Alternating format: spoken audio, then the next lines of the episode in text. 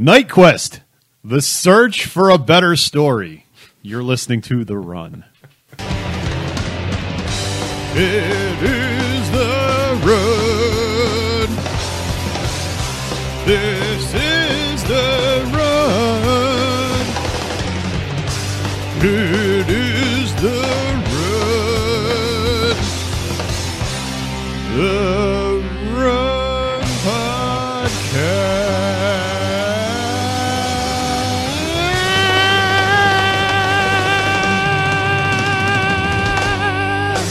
Hi, hello, how yins doing? This is The Run, a comic book podcast about runs, be it creators, characters, or sagas. I'm your host, David Boyce. With me, as always, is Jonathan Kovacs. How are you doing, sir? Uh, Happy New Year, there, Dave. Thank you. Happy New Year to you too. Yeah, we had a week off because of the holidays, so apologize to all six people out there right now. and from the other side of the globe, somewhere in China, Christopher Boyce. How are you doing? Oh, I'm doing fantastic. I didn't realize I was in China right now, but Well, it's the other side of the globe, so it could technically be anywhere. could be. So we are looking at Knightquest: The Search. This was a series that was going congruent with the Crusade at the time, but it was in the smaller bat titles as well as Justice League for some reason. I, I guess they didn't want to go into the detective and the, the the main titles too much while Bruce was running around the background. The books in this collection was Justice League Task Force 5 and 6, which was the extreme version of Justice League. Uh, Legends of the Dark Knight 59 through 61, Shadow of the Bat 21 through 23, and Robin number 7. Writers Denny O'Neil. Ugh. We're going to talk about him quite a bit. Alan Grant, Chuck Dixon. Artists Sal Velluto, Bret Blevins, Ron Wagner, Eduardo Barreto, and Tom Grummett. So, we talked about how we never read this before, or if have you have you guys read this before, Jonathan? Uh, not before we had to read this. And, Yeah, Chris. I have never read this run before. This part of the Uh, run. you know, I, I apologize. You know what? I don't know how, but I did randomly have issue six of Justice League Task Force because I remember a lot of images in there, and I had that. I had no idea what was going on, but I do remember it because I remember specifically the scene where they jump out of the building. I remember the one guy being all freaking out about the smoke. What's the girl's name? Gypsy. Yeah. Like the scene where she jumps out of the window and the way her body's contorted. I don't know why. Probably because I was a teenager at the t- or preteen and uh, girls wearing a bikini outfit, basically. So we're not getting into that. But I did read that. but I had no idea what it was doing or what the story was. So Yeah, I- you were just a dumb kid just picking up something. Well, I don't even know how I got a hold of the issue, honestly. But yeah, I, I know that I read that. But that's about it. I hated this book so much and I was under a time crunch, but I'm pretty sure that I found out the reason why this was never reprinted in any Knightfall collection until recently. Because it was bad. It is, yeah, it is not good. This seems to be a black mark for DC in general. Every time there was a Knightfall reprint, and there was quite a few since 93.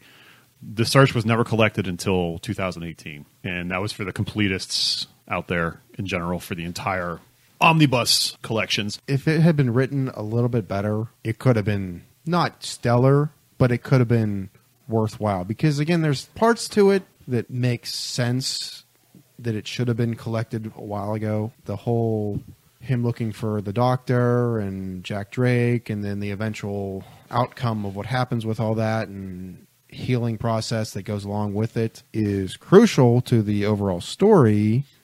But too many bald men with really bad ponytails and too much jumping around the globe. Yeah. And it's a really, honestly, uh, the scheme was actually a decent one. The the bad guys Yes. plot. Okay. I Okay. thought his The plan was actually kind of good. Okay. Because if, uh, in all honesty, if if Bruce hadn't been on the tail of it or a trail of it, he probably could have gotten away with this because of what what he was doing. right. Um, but it was just poorly executed, and Bruce was an asshole and an idiot the whole time. I think too. Chris, what did you think this was going to be about? What did you think the story beats were going to be? I assumed that it would be kind of. I thought it would be kind of similar to what they did with, you know, Bruce doing his thing, trying to do his Batmaning, but his back is still fucked up. So Alfred scolding him, you know, you're you're hurting yourself, and them trying to find Doctor Kinsolving, and that is more or less what we got. But there's just so much terrible execution and bullshit in it that just is ridiculous to me. Did you know? Obviously, you didn't because this character never showed up before. But did you have an idea of who kidnapped Jack Drake and Doctor Kinsolving? Let me let me set this up. No I'm sorry. fucking idea. and let me set this up. The search is, like I said, going on while Azrael is running around as Batman. During the Who Rules the Night part of the storyline, Bruce's doctor slash girlfriend and Robin's father were both kidnapped by terrorists, and Bruce is going off to search for them while Azrael is taking care of Gotham City. So this is all Bruce's side story and his quest to find them as well as heal to become Batman again. And you said you had no idea who would have No idea at all. I thought it was Ra's al Ghul because I know Ra's al Ghul's involved later down the line in the Batman titles within a few years, and I thought Bruce got healed by a Lazarus pit, and Uh, that well, Ra's al Ghul kidnapped these people. Well, I was waiting for you mentioned the crystals a long time ago, and I'm like, I think you missed the mark on that because I don't remember seeing them there anywhere. Bad, I bad could've- Wicca somewhere. yeah, I I guess I seriously thought this was going to be Bruce going after Ra's al Ghul, which what I would I totally would have accepted over this. So let's kind of just get into It would have made a lot more sense considering that he was also created by Denny O'Neil. Yeah, yeah, that's and I Denny O'Neil takes point on most of these stories, except for or Shadow. No, Shadow the Bat is Alan Grant, but Denny O'Neil writes a majority of this story. It shows. It super shows because everyone's talking in Silver Age type bullshit that we talked about before in sort of Azrael, where people are just jumping up in the air and explaining what they're doing instead of letting the artists do their job. Yeah. But we start off with Bruce landing in Santa Prisca, looking for consult Doctor Kinsolving and Jack Drake. When we get these cartoon character looking fucks on a hill saying, "Can I make him screech like a monkey, Uncle? Monkey, comma Uncle. We will see you, little rascal, you little Dickens."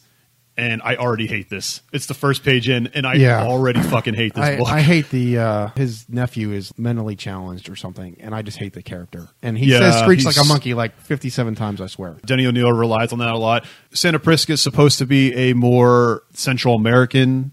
These are straight up looking white dudes Yeah. that sometimes say hola or some Spanglish here and there, and it's kind of weird. I don't think it says uh, the guy's name until the next issue and just in Task Force Six. So you're just kind of wondering. I guess his name is Uncle Tio, and Uncle Tio is by far the worst Bat villain since Metalhead. Man, I'll have to convince you that Metalhead's good one of these days when you come over.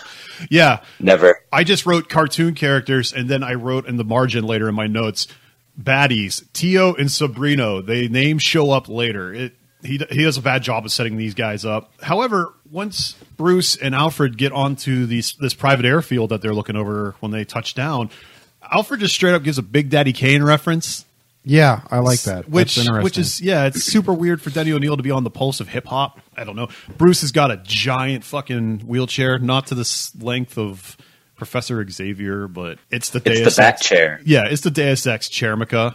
yeah, it really is. Which I I don't know. I'm impressed by the by the bat chair. I yeah, like it. it'll get him out of any situation, so it doesn't matter if he's crippled at this point. It has gas, uh, electrical blasts. It can move him around wherever he needs to go. So yeah, Harold built this contraption for him, as he mentions offhandedly. And at this point, I'm just wondering why Harold just didn't build him bionic legs. Because later down the line, Bruce can just start walking. Well, I have a theory about that. At the end of it, she uses her power and one shot completely heals him. I'm going to say that she was gradually able to heal him a little bit, and that's why he was able. That's the only thing I'm going with because he straight up goes from being in the wheelchair the next issue. To walking on a cane. Yeah, it wouldn't surprise me if any normal human would be like, no, because it's that excruciating, but he has that much of a drive that he's completely ignoring the pain. I would believe that, but I, I don't know. I, you know, I'm no doctor, expert on broken backs, Right. and all that other stuff. So I don't know if it's possible that somebody could do that. They'd just be in so much excruciating pain that he's just ignoring it. But that's besides the point. yeah, after the first few issues, we just get him doing sit ups with weighted stuff and push ups and pull ups, and he can walk with the assistance of a cane. I or crutches or whatever. Yeah, I was completely flabbergasted by that. I know a lot of time has taken place between this, but they made it seem like he was paralyzed forever, and I thought he was too. But it's a pretty weird jump from going from a wheelchair to a cane. But he's pretty mobile for what he's doing, and he's starting to fight dudes left and right. I thought this all was going to take place in Santa Prisca, and then he was going to go to Afghanistan or wherever Ra's al usually is. He gets help from the Justice League Task Force, and he does this convoluted thing of Bruce is putting makeup on, but still look like Bruce Wayne in order to fool the Justice League members to make it look like he's a guy in Bruce Wayne makeup. Yeah.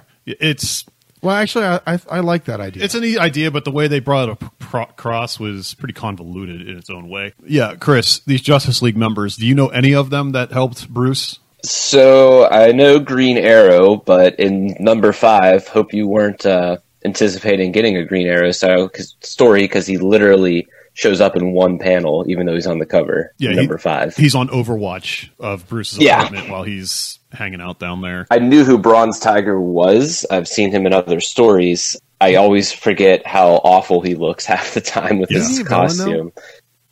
He was He's like a on again, squad. off again. Yeah, he was in Suicide Squad a lot. All right. He's just a martial artist. There's no Yeah. powers to him. He has a goofy looking outfit. Yeah, because I remember superhero. him being on the TV show Arrow that he's a villain basically for hire. Um, and then again, Played by Michael Jai White. Yep.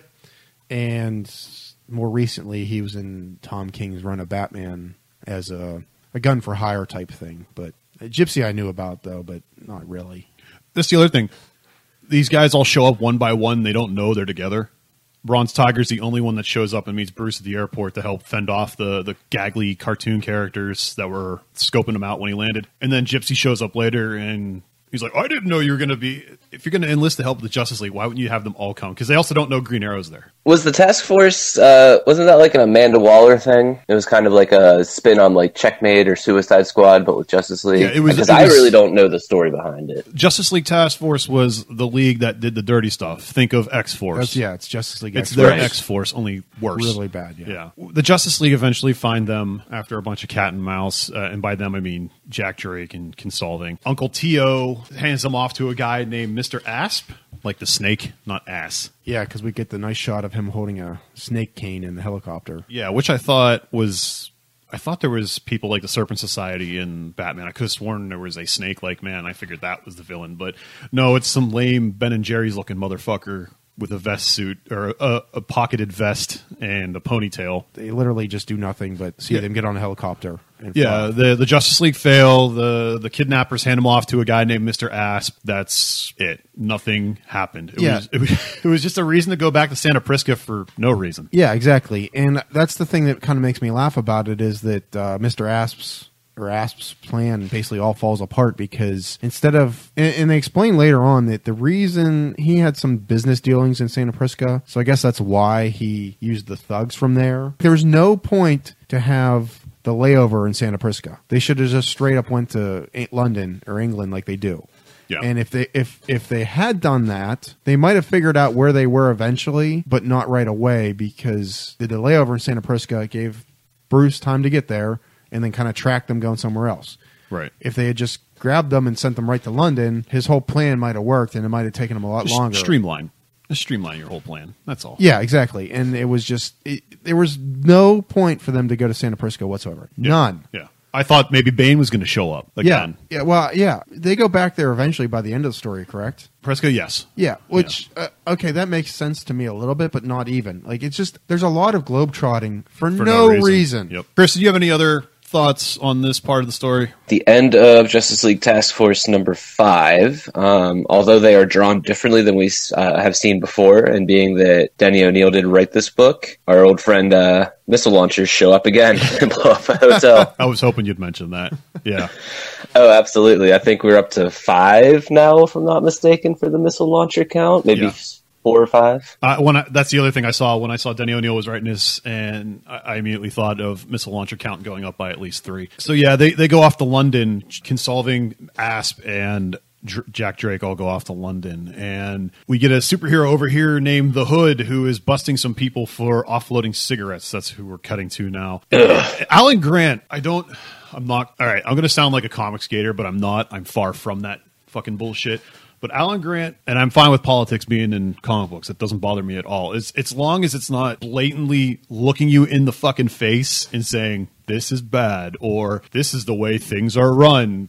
Because he straight up has this guy, the Hood, who looks a lot like Azrael, essentially. And he has a declaration of how these guys who are offloading cigarettes to sell them on the black market that cigarettes can give you cancer and smuggling loses taxes to help the unfortunate. It pulled me right out and it made it seem like that Grant was trying to get that point across, which you can do. It's just no superhero is going to say that to these thugs. He's just going to beat them up. Maybe say it in a thought bubble or a box or something like that. This is honestly the worst introduction for a new character superhero ever because he's like you said he's going on about taxes with cigarette smugglers. Yeah. Um, and it's just his his costume does harken back to Azrael, but we end up seeing no type of connection with that. And he's supposed Yeah. to be English, so he has this white costume with a red cross, but it's like a iron cross, so he looks like a crusader. But I think they should have been more going towards a uh, a Saint George cross, which is the English flag. Yes. But it's just totally fucked, and Yeah. yeah, the hood sucks. And after all that, Bruce dresses up as Batman, asks for his help on a roof. He gets his attention by a flare or a signal or something to that He uh, sends the the hood. the hood has a flashlight, I Yes. guess, to alert police that he did something. and then Batman flashes the bat symbol or a, a similar flashlight with a bat symbol, and then he traces it back to Bruce. Yeah. standing there. Yeah, and I thought this was a flashback at first because these Shadow of the Bat titles and the Legends of the Dark Knight titles that these take place in are side stories or stories that have happened in the past. That Yeah. that gimmick goes away once they start getting in the crossovers because they just need the real estate. They to tell need the story. space, yeah. yeah. So I was Which completely actually, I kinda, confused. I kind of hate that they do that personally. Yes, I because they should not.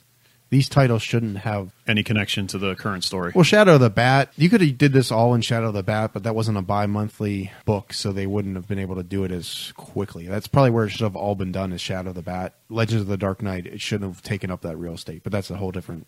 Yeah. Yeah. So Batman's talking to this Hood about how he needs help of getting information on someone. We find after he convinces the Hood to do it because he's Batman. You see that he's propped himself up on a pole with rope tied around his waist. Batman at least actually gives him a decent uh, lead on some crooks that are going to import some cocaine, which is Yeah. a better thing to bust than cigarettes. Yeah, that's yeah, that was his proposal. He's like, I need this from MI5, their version of the Secret Service over in England. There's this shipment of coke coming in from Gotham in a few days that you can bust. Just help me out here. The Hood does that. He gets information on Mr. Asp, so Bruce can track him down. And Mr. Asp, like I mentioned before, is some Ben and Jerry's looking motherfucker with a ponytail, glasses. He's older. He owns this giant manor estate over in England in a village. Uh, I'd say he has a little bit more than just the worst pony cut ever. He has like a straight up ring around his head and is just balding with a ponytail. It's the most ridiculous haircut I've ever seen in my life. Yeah, well, ponytails were the big rage around this time. Yeah, well, I don't- I mean, like look I at Nightwing.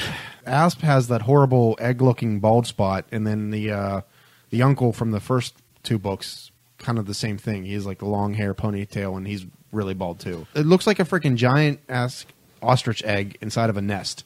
Yeah. because the the hair Yeah. just goes around it, and it's just like it's just. I realize ponytails were the rage, but oh my god, he he looks horrible. Yeah, we we find out that Mr. Asp is conducting this plan with the help of his old psyop buddies from Russia, Colonel Vega and Yuri. Yuri's just a big thug. They, he has a secret jail cell where he's holding Doctor Kinsolving and Jack Drake. He only has Jack Drake there in, in order for her to cooperate, or else he would kill Drake. Nothing else there really matters for him. We uh, find out that they have powers. I didn't know this until now. I thought Kinsolving dies as well because we never see her again after this. I mean, for different reasons, but I figured she was just going to get murdered halfway through this story as well. She has to co- cooperate with his plan that he doesn't really reveal yet, or else Jack dies. I have written here Alfred is shaming sex workers and the homeless. Very rude. I just think it's interesting though. Like you said, we we only discover she has powers, and it's only in conjunction with Asp. Whenever he's around, their powers work. Was that the case? I thought she could do it, but he only amplifies it. Well, no, like that's what I was getting at. That I think it's supposed to be that they're like the Fenris twins. Their powers only work they're around each other. Yeah. that's the way it's supposed to be. No. Uh, I don't know. I, there- there's a part of me that believes she could, because she straight up guy cuts himself, and she tests her powers with Asp. They're enhancing it, and he literally almost cuts his arm off, and she straight up heals it Yeah. back to normal. I would like to believe that she can slowly heal her patients on her own. And I'm gonna. That's why I'm saying like why Bruce Yeah. all of a sudden can start to walk around on crutches because she was healing him. She doesn't know he was there though until later. No, no, no. I'm talking about whenever she was treating him right Oh, after oh, the gotcha, back got gotcha. broken. Eh, Uh, That's a no prize. Yeah, I, Yeah, I'm it's like a no prize I'm not saying dealie. that it. They, they never address it. I'm just. That's what I'm going to believe. Right. That's the only way I'm going to believe the rest of the story happens, where he can just straight up get out of the chair and start walking around. Basically. Yeah. Bruce also gets super horny. Don't worry, I don't have any fan fiction this time. Uh, he's, he gets starts dreaming of Catwoman, Poison Ivy, Talia, all these people he's bagged over the years, and now none of them moved him more than Doctor Kinsolving. There's two pages of him getting in the bone zone. Yeah. And the last one shows Kinsolving. The last one shows him with Kinsolving, and because she has, you know, really short hair and everything has like a bronze hue over it, I thought it was a dude. There's nothing wrong with that. like- and there's nothing wrong with that, but it just it took me for a loop for a second. See, I'm Yeah. actually, I was actually kind of surprised that they went this route. And here's the other thing, though, too. Before the search, did Bruce ever mention that he loved her? Yeah, he had the hots for her, but it wasn't anything super serious. It seemed. It seemed like there was going to be a relationship down the line. But he jumps right into He, he's a desperate incel. Well, 'Cause and he I'm wants like, to marry her. Uh, yeah, exactly. And I'm like, did apparently we missed a lot of stuff that they didn't publish. I applaud DC actually for going with the race relations thing with this because I don't think they could get away with Bruce falling in love with a black woman today. I I hate. guess they could. They would get I flack think- for it from I think they would- shitty comics. Okay. yeah, I, yeah, they would. the fucking nerds would cry foul on it. They would, and it would be a shame that they would do that, and they're assholes for it. But I just feel that in the early '90s, doing it then was above and beyond what a lot of other things were doing. I think. I, I- Well, we I also- could be wrong, but this is me looking at it now. Access to the internet where we don't have to hear everyone's fucking opinion like our own. Yeah, that's true. But uh, no, I, I, I applaud them for going this route. Is what I'm getting. Yeah, at. I mean- because I feel like in the early '90s, this is it, it's still a taboo to a lot of people, like we said. But in Yeah. the early '90s, it was. It shouldn't have been a problem, and it still shouldn't be a problem. Yeah. But the fact that they went this route, I applaud them for Yeah, doing it. absolutely. They did it without bringing it up even. Oh, she's black. They never did that. They just she is what she is and they don't bring it up and I think that's the proper way to do it. And nowadays it's like they have to bring it up or acknowledge it or something or else the fucking nerds are going to be mad. That's yeah. a shame. Well, both parties are going to be upset no matter, Yes, exactly. which is just fucking insane. If anything, you should be mad about I don't know Denny O'Neil writing your story. Denny O'Neil, I also have it written out here. I'll try to look for him while we're going through this, but he loves the word slut. He fucking loves the word slut, and he has ass constantly calling Kinsolving a slut, and it's very jarring. Like I'm not offended by it, but it's just. Whoa, settle down there, guy. This is a, Well, I- I technically wonder this if- is for kids as well. See, that that'd be the thing is look, we have to look up the meaning of that word because I think we Slut is just a derogatory term. I mean, we know what it is. It's, it's another. It's a derogatory term for a prostitute or a sex worker, but no one uses it in a positive light. yeah okay I, all right that's fine. There is no hidden meaning or two sides to it. It's just it's just a derogatory wor- word towards a woman, and it's it's not as bad as saying cunt. No, it's it's still out there. No, I mean I've, I've read Batman fan fiction of him pumping, getting pumped by Selina. So Okay, yeah, I'll agree that it is. It was very jarring that well, because later on it turns out that he's her brother. Yes. and the fact that he's calling her that, and it's, and then they get into some really deep sh- uh, shit with uh, their parents, and I'm like, okay, I wasn't expecting that either. Yeah, the the usual evil parent storyline. This this manor that Asp is in, he inherited it, and it has to have like a when he inherited it or bought it or whatever, it has a ball or a gala of some sort that's always been hosted there, and he decides to go along with it just to keep in undercover and not suspicious. Plus, it's also useful and beneficial for his plan later on, where with Colonel Vega and Yuri, he's building this goofy VR helmet, which, well, he said earlier, Kinsolving can heal, but also she can hurt people. It's either or, and he can amplify that. So his whole plan is to use Kinsolving's pain powers, and with his VR helmet, he can amplify those pain powers and kill anyone on the planet as long as he thinks about them. Yes. That is his plan. It is the most convoluted, stupid plan. Well, not the most stupid. There's worse. No, no, I think I think how he gets to it is convoluted, but I think the plan as a the weapon, I think that that's actually a pretty decent weapon. But if you're going to give someone powers out of nowhere with no explanation how they manifest, Oh no no no no no no! I'm not no no no no no no. I'm not I'm not saying the road to get to the weapon is ridiculous. Yeah. The weapon idea itself is pretty good because Yeah, you can think about anyone and just murder them. exactly. And he holds ransom for the president later Yes. to get money. And if nobody knew, like if Bruce wasn't on his trail, he probably could have gotten away with this. Yeah. And it would probably take them a while to find find him.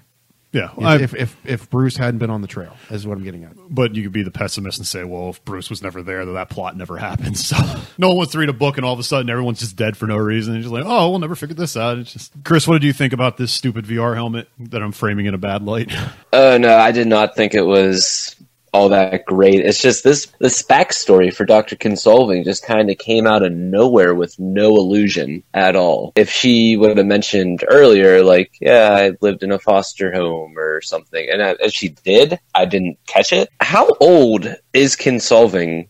With this guy, because they're supposed to be oh. around the same age. Fuck, I just realized that. Yeah, This dude looks old as fuck. he's definitely old. He this ass looks like he's in his 60s. Well, yeah, but Yeah. there's people that are. I mean, uh, what's his name when we graduate high school? Is bald as uh, cue ball. Huh? Um, one of the guys in our our graduating. Oh, this is an inside baseball thing. No one listening to this is going to know who you're no, talking they're about. not. They're not going to know. But uh, well, similar like my comment uh, a couple issues. Roger back- Rogerston was bald when we were seniors.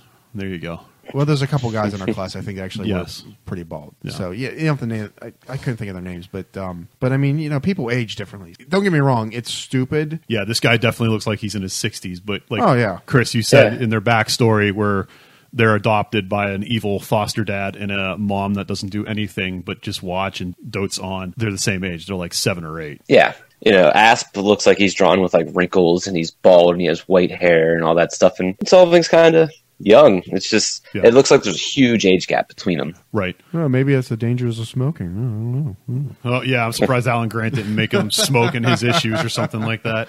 You mentioned it gets dark with their backstory. The the parent beats them, but at one point they uh, Batman or not Batman, Bruce hunts down Kinsolving's mother and asks if he was such a racist, why did he adopt a black child? And it was just his excuse to get away with it, which was kind of fucked up. Don't get me wrong; it was it was fucked up, but I'm not saying it's wrong. It's just it's just a well, I mean it is wrong, but for the story itself, it's pretty dark.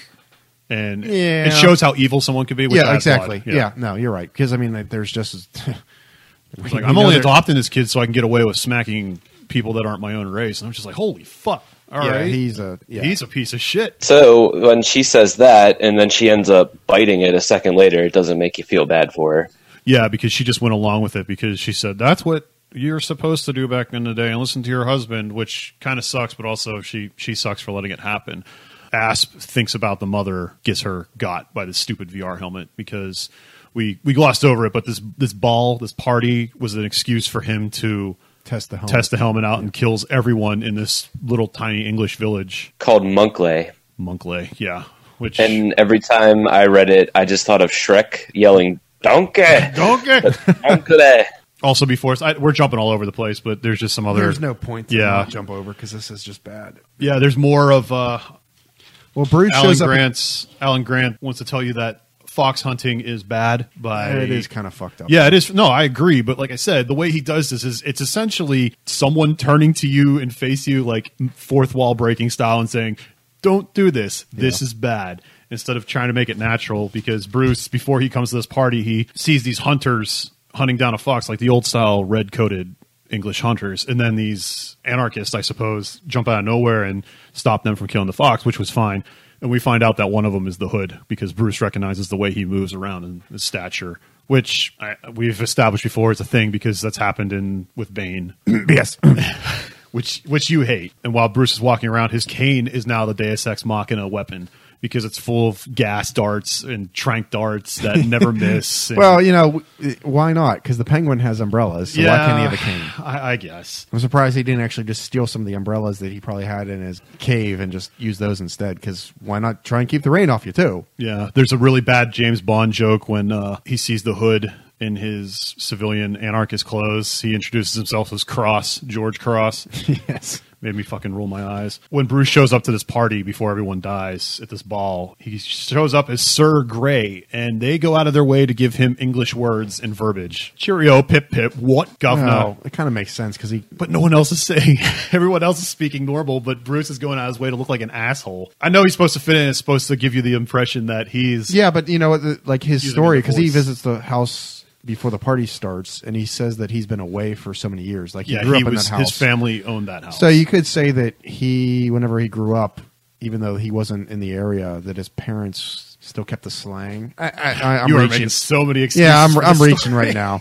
oh, I'm not making any excuses for the story. It's I'm not no saying it's good. prizes. Yeah. Another thing was you mentioned earlier when Alfred's getting huffy about England and everything. You know, he's supposed to be the perfect English butler, but I never really think of Alfred being from England. And it wasn't until this story clicked where I was just like, oh, Alfred's in his hometown, or he's from London or whatever. That's just kind of weird, right? Yeah, you kind of forget about that unless they go out of his way to say, "I'm from England. I'm Alfred, and I'm English."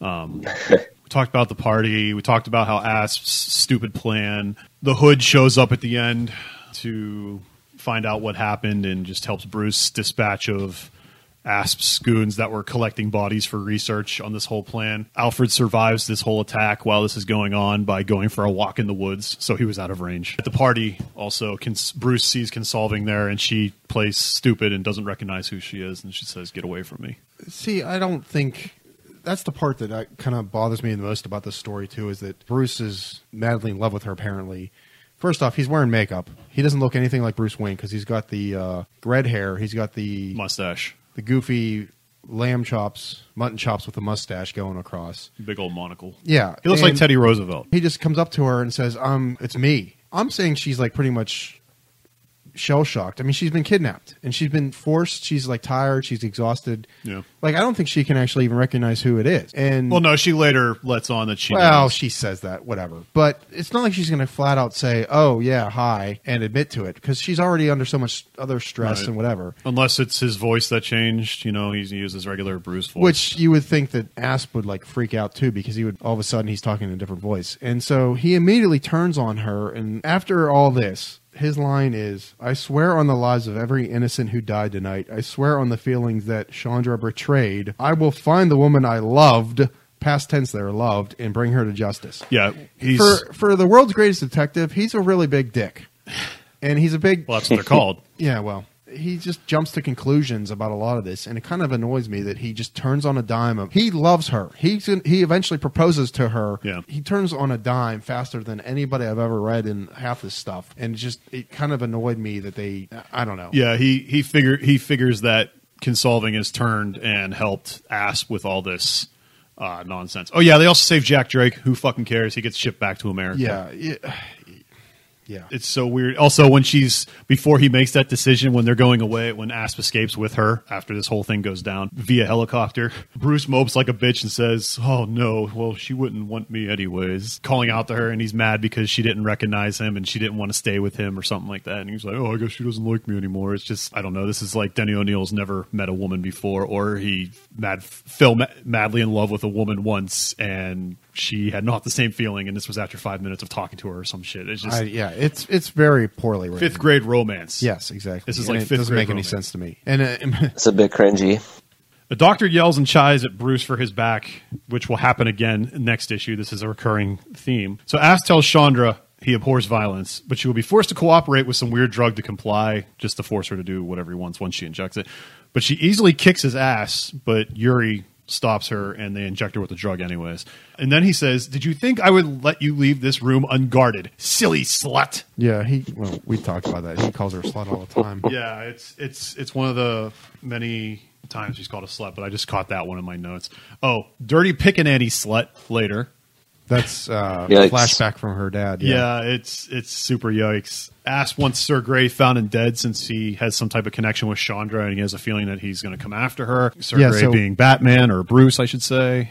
yeah. After they And so they they're in, they interview her mother whenever they find out that the two of them actually were adopted, and they witness whenever Chandra kills their mother. They actually they're talking to her and they witness it, And Yeah, then right after that, before. Uh, they kill Grey, whatever. What's his name? Sir Grey. Yeah. He tries to kill Sir Grey, but he's not actually that person, so it doesn't work. You can't He, kill like, he- imaginary people. Yeah, but he, Bruce like gets a headache from it, so it's like a weird. He's like, if I was in the Sir Grey persona, I would have died, which makes me wonder how this works. So if he would pretend to be Sir Grey at that time, would he have died? I'm going to say I think yes. I think he would have just turned into a vegetable because it's like he kills like it's Bruce was like he can't remember. Yeah, It- it's- I don't know. It's stupid. It, it's it's a very goofy situation. They're bringing in some psychic rules very late into the game, and they're playing real loose with the rules. So Yeah, we have no fucking idea what's going on. absolutely. Now that Jack Drake's gone, he's using this drug as well as making her remember her racist father in order to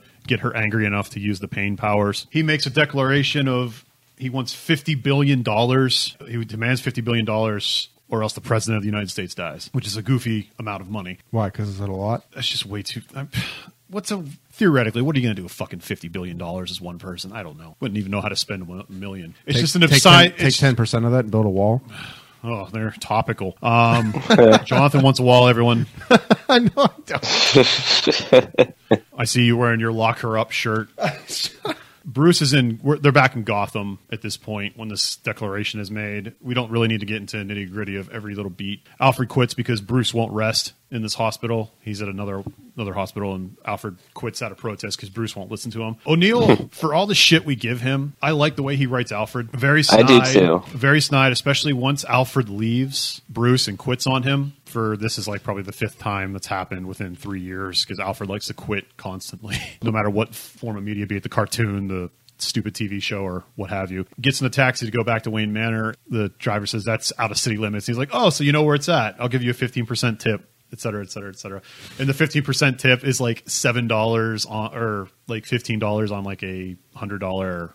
Fair. Yeah, it's it's pretty funny. Wait, no, no. It says it, I I did this math. Alfred gives the cab driver a fifteen percent tip of six dollars and seventy five cents. Therefore, probably costs around forty five dollars to get from Gotham General to Wayne Manor. Yeah, that's that's pretty shitty. But he does say it's fifteen percent. We get to Wayne Manor with Alfred, and he sees cobwebs and dust and bullshit everywhere, and he confronts Azrael.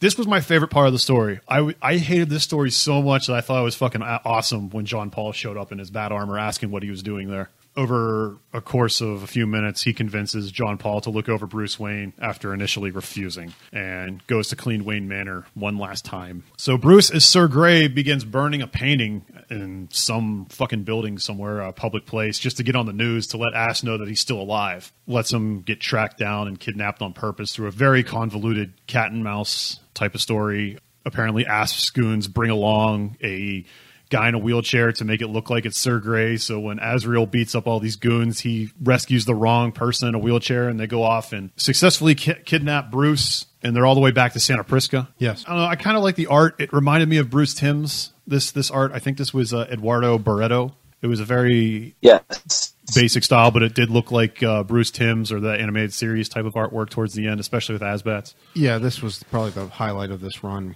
was the art during. Um, Isn't it sad that the Azrael part was the best part of this story? yes, After It was all the, the bullshit, best part. I was so like I actually got so excited when I saw him show up. But Like these about panels were so well drawn and inked, and like he was really dark and silhouette like, and there was no uh, there was no word bubbles. It was just him kicking ass and being Batman. yeah. I, I'm I'm actually surprised he wasn't talking out loud throughout all of this in the uh, Denny O'Neil fashion. See the whole part with the plot where they grab the bum and dress it up as Bruce Wayne. I don't understand why he wouldn't have just gone to Wayne's yacht because that's where he was, and Bruce told him that that's where he was going to be at. I don't know that I like that they threw him off the scent, but it does. There was no. It was a stupid way of doing it. Yes, Yeah. and it was it was just dumb. Yeah. It, it should have just been that they were just quicker than him getting to Bruce, and he Yeah. didn't rescue him in time. That's what they should have did. The, the whole convoluted plan of hiring somebody else to be another guy in a wheelchair, paying him, and it also kind of points out how stupid John Paul is as a detective. I guess that he doesn't think to go to the yacht immediately. Yeah, they do the thing of this dupe is about to fall in the water. He's getting pushed away in his wheelchair, and he's refusing to go save what he thought is Bruce Wayne. He's more interested in just kicking ass. Yes, But we've we've been beaten over the head with that at this point. So not enough because it keeps happening. yeah. So at this point, we have Bruce back in Santa Prisca for No reason whatsoever. Ass wants to know how he survived because he's still Sir Grey at this point. And there's a hurricane brewing, so we all know Chekhov's hurricane is now come into play. Chandra's mind is childlike now due to these drugs, I would imagine, as well as the use of her powers. I guess because of the childhood trauma from he's bringing up is just fucking with her so much. Yeah, she's like floating in and out of being. An adult and a child. Yeah, Yeah, so and Bruce never knows what's going I think on. it's like they don't really come out and address it. and I don't think it was known at the time, but I'm going to say it's like a PTSD type thing where she ignored all the stuff from when she was a kid. Yeah. and because she ignored it, she didn't address it. I, I don't know. It- Yeah, it- it's, it's very murky. yes. At this point, I realize that Yuri is now called Fritz, unless this is a, a different giant heavy. I don't know if you guys noticed that at all, but he now. What's that, Chris? My only like real note besides basic plot points uh, was I just wrote really big "fuck Fritz." Yeah, Fritz sucks ass. He just exists to get his ass beat. Yeah. Well, he's like any other goon. I mean, he's just a goon. Yeah, I, I don't know what happened. He's with a henchman Vega. who doesn't hench too good. Yeah, he's really bad. I mean, all henchmen are never great, but they make him to be this big scary guy, and he's He's no bird, damn it. Yeah, he, he is no bird because bird can actually fucking fight. So he tells Fritz slash Yuri to lock him up in the next room for now, Bruce, after he doesn't get the answers he wants, why he survived the, the mind killing technique. And then he says, when this slut has recovered, we will try again.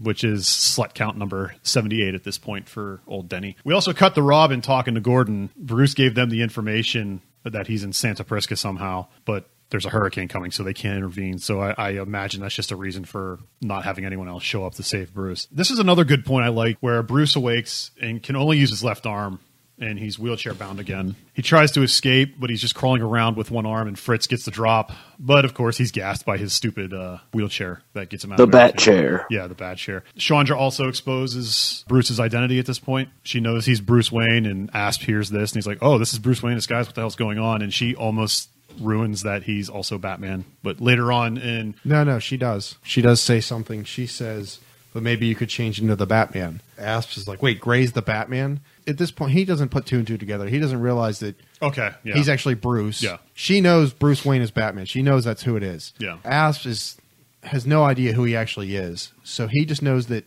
whoever this person portraying Grey is is Batman. He doesn't put two and two together that that's Bruce Wayne. Uh-huh. Oh, and while he's eavesdropping and he sees that they're talking again, he says, Ah, the slut and her friend. Fucking fast and loose with this word.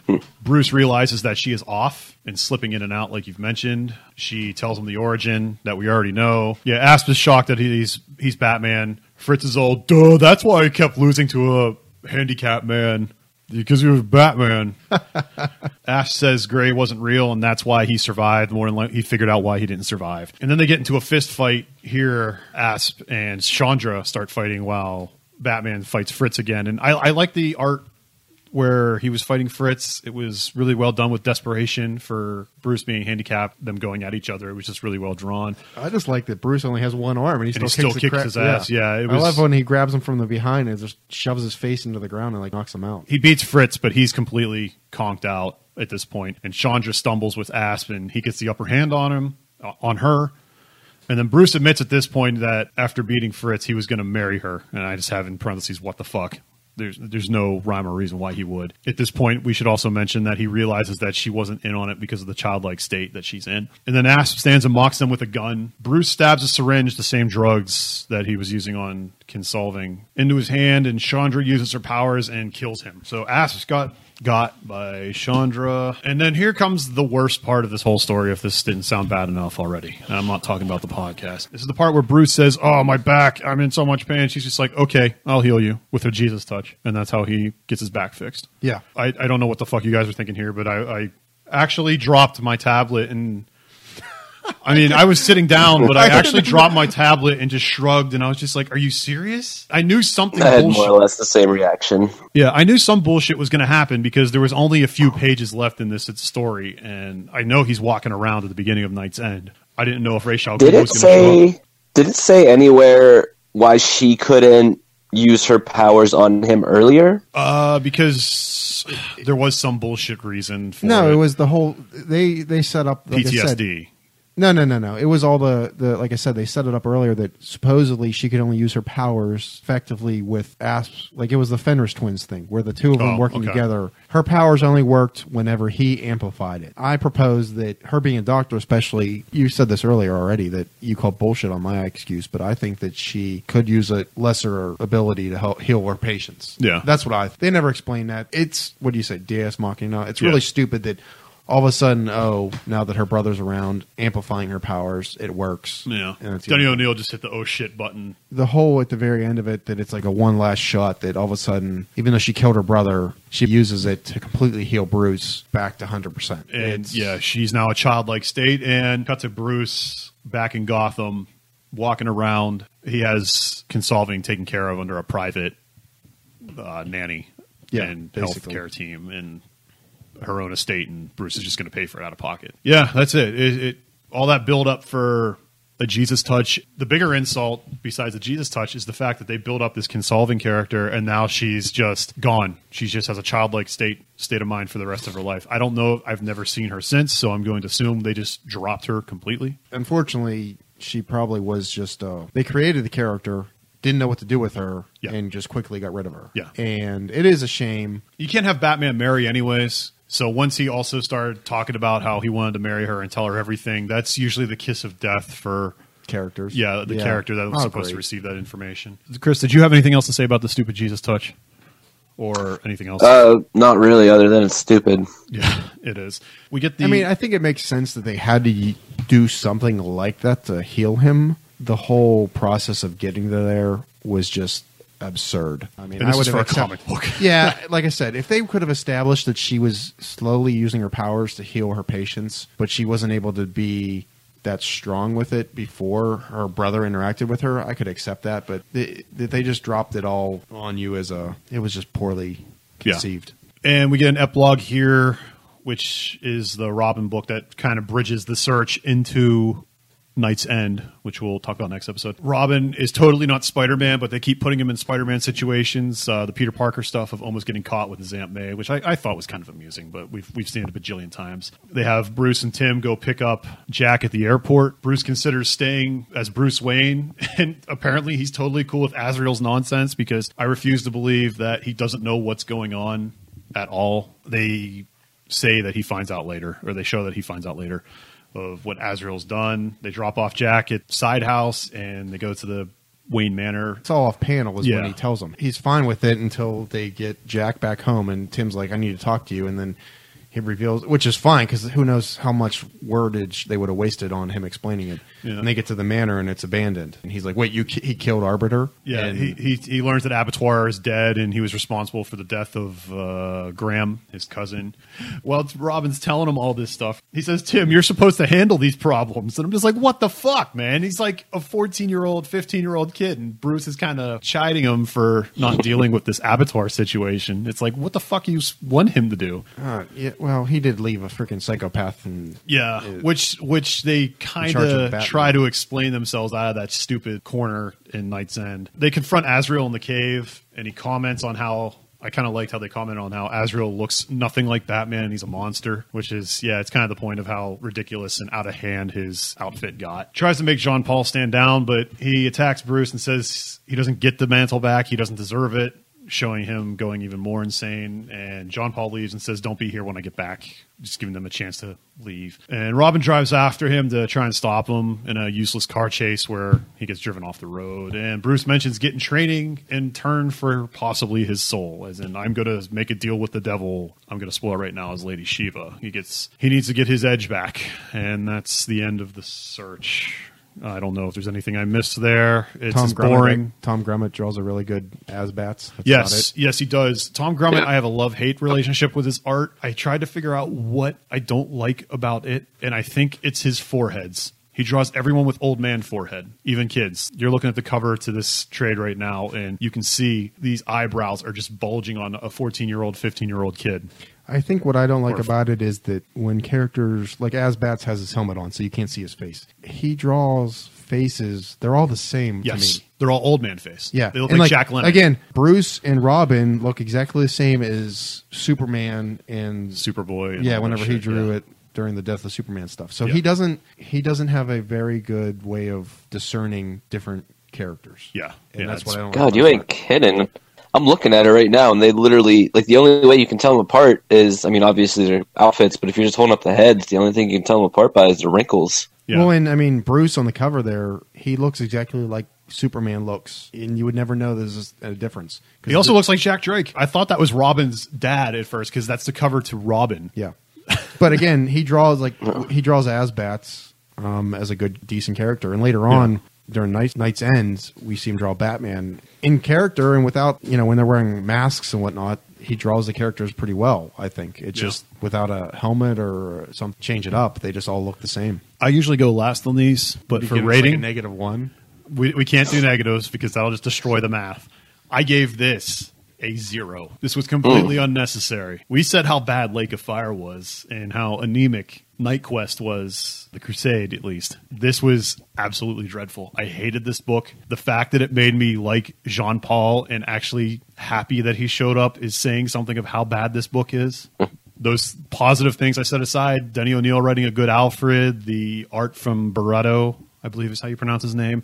This was just fucking dreadful. I hated it. I absolutely hated this. I'm not going to give it a zero. I'll give it like a two. But A two. I think again when you, I feel like all this stuff that we're reading is not crucial, but it's the whole story, and you need to read it when you read KnightsEnd and KnightsEnd and Knightfall, and I think this is part of this the overall story. It's part of it, and I'm only going to read it once. I'm not glad I read it, but I never read it. It's part of the story, and it's I can sum it all up in after having read it a couple lines or a couple sentences, but I didn't know this didn't know what would happen before. But if you're going to read the read the whole Knightfall, Night's End, Night's Quest, it's part of the story. But it's it's a two. That's very nice of you. Chris. Uh, I'm also going to give it a two, um, pretty much for the same reason that it is part of the entire story, so it is necessary. But goddamn, there was a lot of bullshit that sucked in it. The uh, Legends of the Dark Knight 60 is like the highlight. Those last four pages with Eduardo Barreto's artwork. Yeah, I mean that's really like the only good thing I can pull from it. Uh, Legends of the Dark Knight 59, like the first two pages with the English doctor telling Bruce, if you keep doing this, you are not going to get better. It's going to get worse, and you're a fucking idiot for doing this. It was like the way it was written was really good, uh, and it was a good way if you were coming in right away to know what's going on. Yeah, it's just unless you're really reading this whole thing end to end, just skip it. Honestly, They had to explain how Bruce healed his back to take on Azrael and what happened and do something with the Kinsolving character. Jack Drake didn't really matter. I mean, they could have left him out, but Yeah, they really could have. it was just it was just a thing to get her to work. It was just a hostage situation for her to go along with the stupid scheme. A better way, I, I immediately thought of this too. I wasn't toiling around and thinking of how you can make this better. But like I said, I thought this was a Ra's al Ghul thing. You could have easily did the globe trotting thing with Ra's al Ghul. He could have kidnapped Kinsolving and made some bullshit thing about how his Lazarus pits who resurrect and only problem with the resurrection is it makes them go insane. Kinsolving's power could somehow tie into making you not going insane. Or lessen the extent or something. Yeah, he could have made Kinsolving do that, and that would have been better because you've already established these goofy Lazarus pits. And oh, okay, you can reveal over time she had this healing power, but they went in this completely batshit. Yeah, like I said, I wish she would have did something where she confessed that she's been healing her patients on her own. If you did the Ra's al Ghul thing, he shows up later in a year's time for the legacy storyline. I don't. We're not going to read that, even though it involves Bane. But no, Ra's al Ghul. If we went with that, he shows up later. There could have been some continuity there. You didn't have to throw Kinsolving out and turn her into a vegetable. I don't know. You guys, you guys are very nice people for giving this a two. I, I thought this was bad. the only thing you need to know from the search is that Bruce gets the Jesus touch. He's going to fight Azrael. Yeah. That's, that's it. Altogether, averages out a 1.3, which I believe was the same as Lake of Fire. Whatever. See, I think this is actually better than Lake of Fire, but That's that's impressive. I, I Lake of Fire, like, I like Lake of Fire being Lake in Fire. continuity, I don't know. Yeah, that's what we'll talk about next week as well. Or That's next episode. goofy, yeah. yeah. We have an email question here. No, thank God, a highlight to this episode. And if you wanted to send an email to this podcast of stuttering and stammering and nonsense, Chris, where would you send that email to? you would send that email to the runpod at gmail.com. Jonathan. That's the runpod at gmail.com. All right, this email comes in from Latex69. Oh boy. It's it's not erotic, which is weird. I thought it would have been resulting in the fan fiction. And they ask, "Do you guys like it when someone adds a power later down the line into someone's canon? What was your favorite one, if so?" Wolverine's hot claws is a weird one. I don't know if it's just like what is it? He gets angry. I haven't read it yet. He gets angry and they get hot. I haven't read the last issue of was it the Return? Yeah. And they haven't s- explained it yet per se. Uh, I I can't say. And Charles Soule is writing that, which is a shame because I like his work, especially on Daredevil at least. So. Some of it, yeah. Yeah. I, I like some of the secondary mutation stuff they did with the mutants um, in New X Men when they did that. What in two thousand one or two? Oh God, you're I'm so old. Yeah, Um, but I think the mo- my favorite had to have been, and they immediately erased it, which kind of sucked. And I don't know if it was new powers, but whenever we had the Spider-Man the other story, That's that, what I was gonna that say. he he wasn't fully in touch with his, his abilities, and it was depressing that they didn't progress with it past that initial story arc. Couple issues after that, and then it went away. They just didn't address that. It w- he was just more in touch with his abilities, is what it was. Yeah, I, I was going to say the other slash what uh, Dis- Avengers Disassembled did, where he got organic webbing and he could talk to spiders telepathically. yeah. He was more in touch with that. Yeah, what Straczynski did with his powers and the the ability to be a spider, tapping into that whole goofy mythology. I enjoyed that. Dan Slott, I believe, brought that up a few times. How he's like, "Oh yeah, I remember. I can kind of sort of talk to spiders and get information from them." I think Dan Slott did that early on, but they dropped the ball on that, whisked that under the rug. It was even just like the fact that he didn't do it before, but he was able to use his how he's able to stick to walls. But then he figured out, well, I can just have people stick to me. He could Yeah. like hold on to Yeah. people like that, and Yeah. then he made webbing a giant web net, and he was in the middle of like a building that was collapsed. And again, that was the that was the one and only time they used it, which was stupid. But he he was searching for victims of the collapsed building, made a giant web, and he was able to actually just stopped and felt the little twinges in his net like a real spider does, Right. And was able to rescue the person and just uh, stick him to the, his back. And I know you don't want to write stories specifically for that, Mm-hmm. but I feel like you could have progressed with that, and Yeah. they didn't. Chris, I don't mind it too much so long as it stays consistent. I mean, you brought up the points with like the other and everything. Like Spider-Man got all these powers, and then they kind of just disappeared. So I think if you're going to add on something like that, it should have some continuity. So I liked, you know, back in the day when they revealed that Wolverine had bone claws, and that's been canon ever since. So I'm okay with that. I just, I just hate cheap gimmicky stuff. Um, Like the hot claws, like what the other was. And apparently the hot claws. My Marvel is six months behind because I read on Unlimited. Yeah, it's. I'm very much looking forward to reading that. I'm trying to think of any other secondary mutations off the top of my head. the White Queen one she got was random, but I liked it. Made sense. But it was kind of cool that she, you know, she turned a diamond and was kind of strong, but then she lost her ability to be telepathic. So it was like a, a strength Trade-off. and a weak- Yes, I, I liked hers. Beast turning kind of cat-like. They didn't really do too many other mutants that I remember. I think that's going to do it for us. Next episode is KnightsEnd. We're finally going to get a finale to this shit show. Maybe it's not a shit show though. We're going to read it, find out. It's it's got to be better than the search. That's Oh, that's all I got to say. A lot of things. Uh, Can't get worse. And yeah, it can't get worse. And Chris, until next time. Until next time, to be continued. There you go. It only took us fucking nine episodes to think of something, and it's so obvious. Yeah. To be continued. Wow, you stuck with the show to the end. This show is produced and edited by me, as well as those oh so lovely vocals were by me. Also, a special thank you to Kimberly Lee for the show art. You can see more of her work at kimberlyleeart.weebly.com. If you truly enjoyed this, please share it and tell a friend and vote us five stars on whatever podcast platform you use, that would help us out tremendously. Thank you so much for listening.